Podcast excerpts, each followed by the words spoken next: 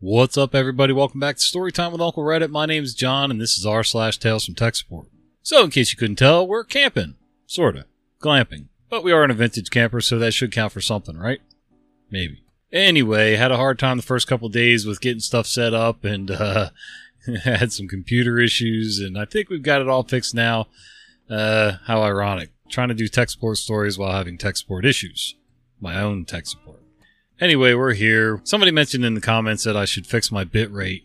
Uh, I record in Audacity, and you can only go so far in bit rate, so I'm not sure. I may need to choose different software or something eventually, but uh, for the most part, it's been pretty decent. I did make some tweaks here. Let me know how it sounds to you. Uh, you know, I'm not a huge audiophile. I do like to have quality audio. Thought I was doing pretty good, but I guess it could always be better. All right, let's try to do some stories. The stars misaligned. I've been moving everyone over to Windows 11 without much trouble at all. However, one department uses a more niche software. It's still a current product and we are paying customers. They said it was compatible with Windows 11, but I don't think they really tried it out much. I spent way too much time troubleshooting a test install. Lots of weird problems, including one that was solved by turning off Smart Clipboard for EG. Finally, I was ready to get this done officially, so we went over everything one last time. Good to go. The next day, one of the users came over and asked me to look at something. One of the reports had dropped a very important set of data, but the data was present in the entry table. I was worried that something got corrupted or a new incompatibility cropped up. The machine had just done a big Microsoft Auto update, too. I spent another day going over stuff, worried that we might have to restore from a pre migration backup, undoing the recent work in the department. But they didn't want to do that, and more time passed. After a week more, they said the error was something they'd just ignore. Then we received an email from the software vendor notifying us to an update to their software. Nothing remarkable in the change list. I asked the user if they'd seen an update. Yes. They clicked yes on some stuff and then they noticed the problem. Turns out the vendor introduced a bug in the report module. Nothing harmful to the data and also nothing to do with our migration to Windows 11. Another update from the vendor fixed it. I know there's a lesson here, but it just makes me tired to think about the whole waste of time. I find myself going over things like this quite often. Ooh, squirrel. I'll be using a piece of software. OBS, for example, OBS Studio that I'm using right now. Uh, they pushed an update out about a week ago, and evidently on my PC at home, everything went well, works fine, no problems. Like, nothing was even really noticeable. Somehow, on this laptop that I'm using while we're camping, the update totally just sent everything into a hissy fit. Preview windows were changed around, settings, scenes, sources, you name it, and uh, I just sat here for an hour messing around with this software to try to get it to do what it should do and what I've been asking it to do, what I always ask it to do. It should have already been set up. I never changed the defaults, so who knows. Ultimately, they didn't break anything, but for some reason, when they did the update, it changed all my settings and there's just no reason for it. Not in my world, anyway. And it didn't change anything on my desktop, so why? Why? Why, OBS? It's the network. No, it's the printer. Back in April, I received a ticket for an office that's technically an extended site of ours, but it's just a mile down the road from us and it's not inconvenient to go to. Someone reported that students couldn't print from the office computer with a Xerox. The department chair, or whoever occupies that space, also requested if we could assess and possibly replace the dinosaur of a computer in there. I go down there one day to assess things and find a Windows 7 computer.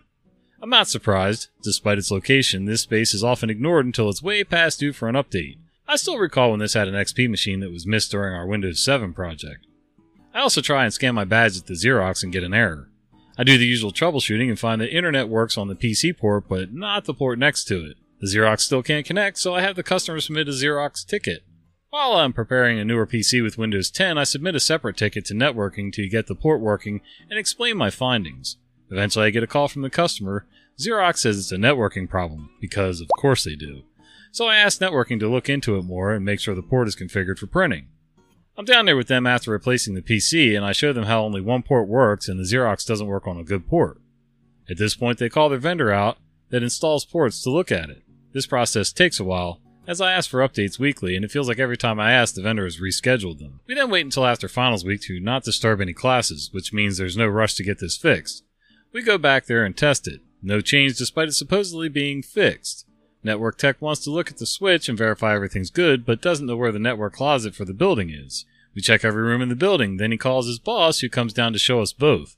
Turns out it's in another part of the building, which requires going out and in through a different door. They both try and trace what cable it is running from the closet to that room, but they can't find it.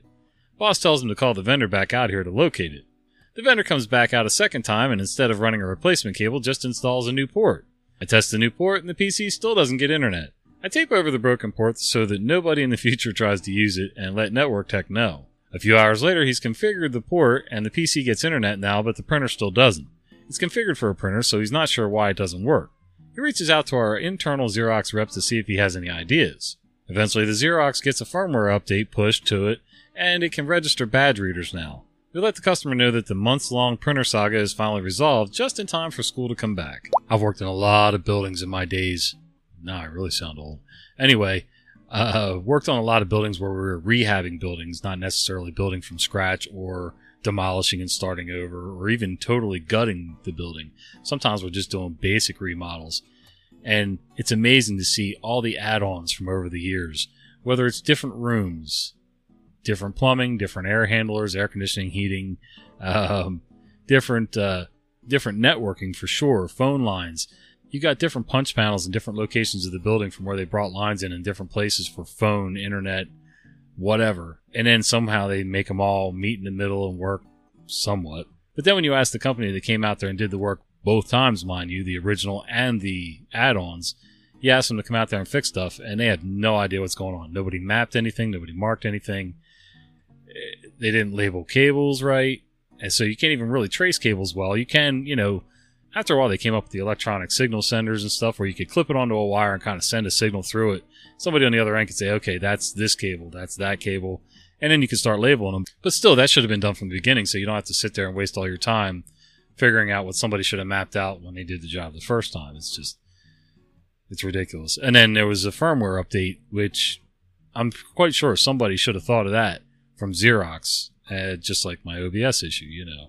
Don't send it, screw things up. Send it, screw things up. What are you going to do? Hey, it's Kaley Cuoco for Priceline. Ready to go to your happy place for a happy price? Well, why didn't you say so? Just download the Priceline app right now and save up to 60% on hotels. So, whether it's Cousin Kevin's Kazoo concert in Kansas City, go Kevin, or Becky's Bachelorette Bash in Bermuda, you never have to miss a trip ever again. So, download the Priceline app today. Your savings are waiting. To your happy place for a happy price. Go to your happy price, Priceline. And then from one of you guys, we have this story called Too Much Power. Well, that's what I called it. And this one's from Bob. Thanks, Bob. I've been a computer support tech for the past 20 plus years. I was working in a sales and support office housing 50 people in Minneapolis. Most of our people had laptops for traveling and docking stations when they were in the office. Some of the people had offices around the perimeter of the fairly modern building. Winters in Minnesota can be brutal in January.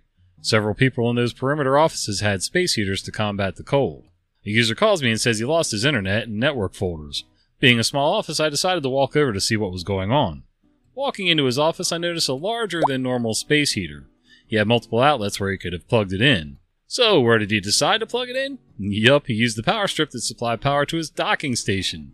To help the readers who may not understand the problem with his decision, the Ethernet cable plugs into the docking station. The heater was drawing so much current that it popped the breaker on the power strip. The laptop continues to run because the battery takes over, but the network relies on the power from the docking station, and now it's dead. Another shorter one about a non computer user. I have a friend who needs a lot of help computer wise, and I'm the so called expert. I suggested he order something for his computer that I am now sitting in front of. He asked me to go ahead and fill in the order for him. As I'm keying in all his information, he asked me why I haven't hit the caps lock key. I told him I didn't want the caps lock on. He then asked me, Well, how are you getting the capital letters in there? I simply told him by using the shift key. He apparently had no idea how to get a capital letter without using the caps lock, even though he's over 70. He must not have ever used a typewriter either. Hmm. Well, I will admit to this. When I was a kid slash teenager, uh, you know, like I used to goof around on my mom's old mechanical typewriter. She also had a portable electric typewriter that I would play on once in a while when I got a little bit older. Um, and I gotta admit that I never knew about the shift key. Uh, I always used the caps lock too. Caps lock, letter. Of course, you know, I was typing like this. So, you know, it's not like I was going fast enough that it was going to goof too much stuff up, but I really don't think I even learned about the shift key until I got my first computer in 97. So I was 27, or no, 96. So I was 26 years old. Uh, yeah, it is what it is.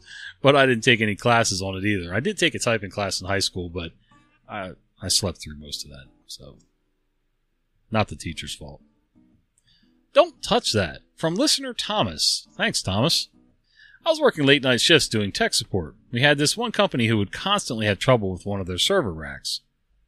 Twice a week, I would get an alert through SolarWinds that the UPS, backup power, had reached a critically low charge. I hated to do it, but the process stated I had to reach out to the supervisor on duty and wake him up. When he groggily answered, I told him that the same server's UPS was squawking again. He grunted, I assume rolling out of bed, and he logged on.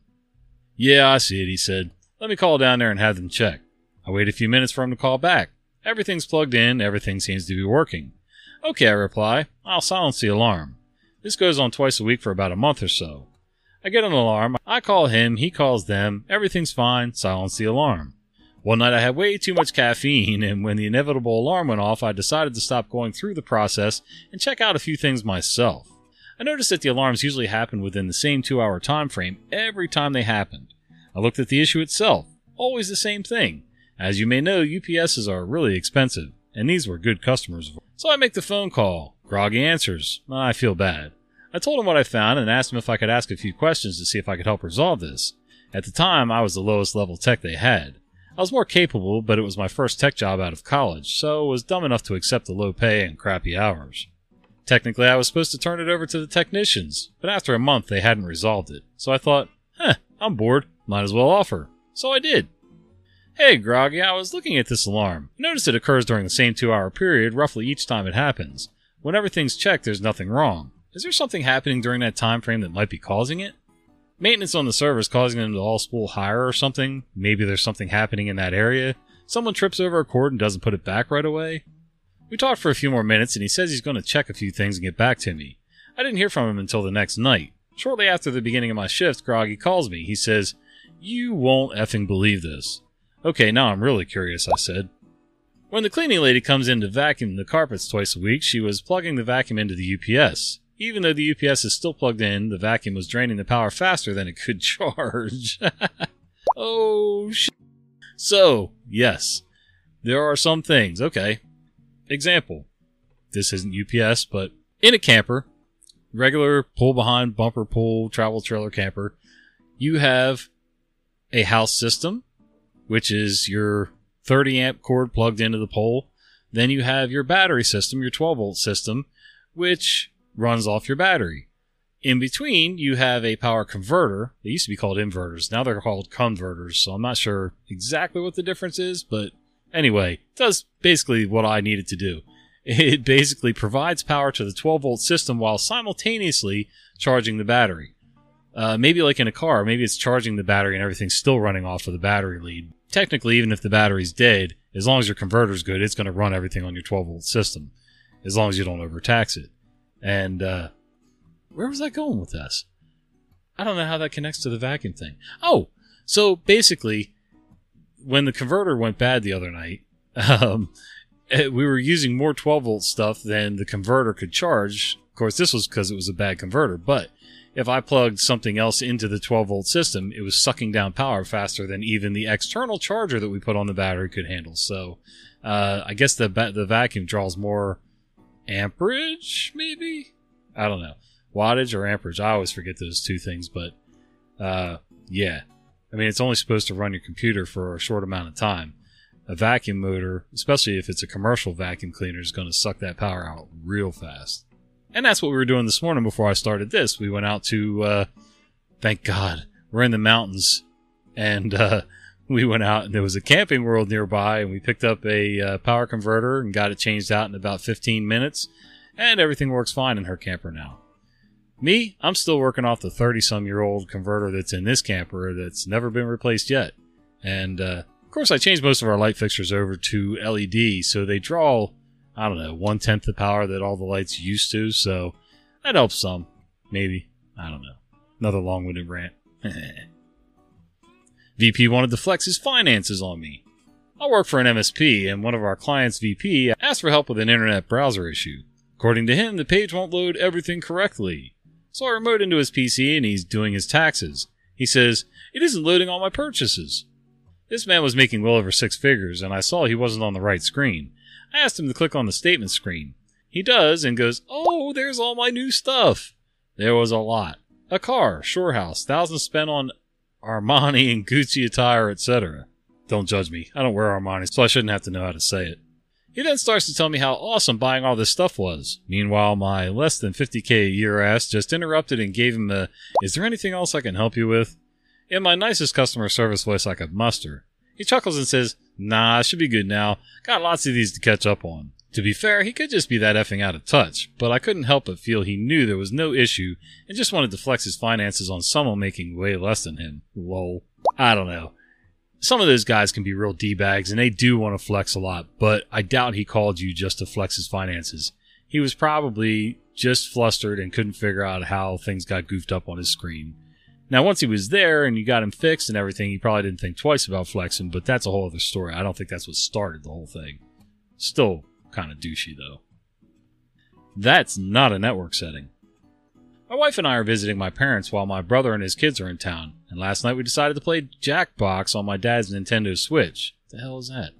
I go to get the game set up and the Switch can't connect to the Wi Fi.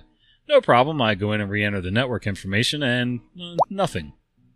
I only get a vague, unable to connect to network, with an error code that, when Google gives me the spectacularly unhelpful advice of reset router, reset modem, move switch closer to router, reboot the switch, re enter the network information, basically all the things that a tech competent person tries.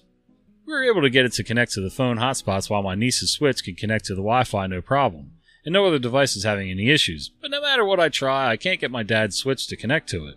The next day, I contact Nintendo tech support via chat and beat my head against the wall for close to an hour while he runs me through all the reset router, reset modem, reboot switch steps that I've already done a dozen times. Eventually, he tells me to take it to someone else's house and try to get it to connect to their Wi Fi, and if that doesn't work, they'll take the console back for repairs. We don't have anyone immediately nearby to go test it, so I give up on Nintendo tech support for the time being. My dad insists he hasn't made any changes to the network settings or hardware, but I decide to go into the router configuration and poke around.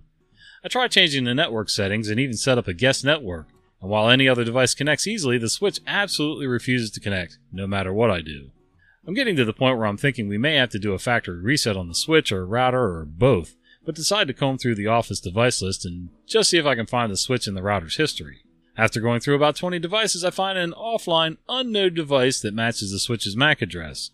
To my astonishment, right below that, I see a big green button labeled Unblock Device. Dad, why did you block this device from your router? Oh, like a week ago, I went through and blocked anything that said unknown device. What? You said you didn't make any changes. That's not a network setting. He had to sit out the first round of Jackbox's punishment. uh, you're grounded. Stop touching the network stuff. I'm waiting for my kids to start doing that to me. I'll do some dumb shit.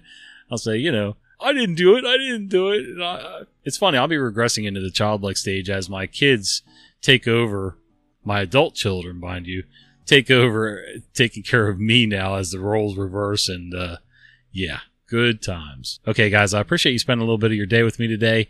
I hope you enjoyed the stories. And like you saw, a couple of you listeners have given me stories that I can read on the channel here, and uh, they turned out really well.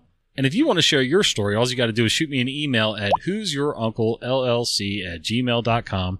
Yeah, we'll get your stories up here on the channel. I really appreciate it. All right, till the next one, we'll see you.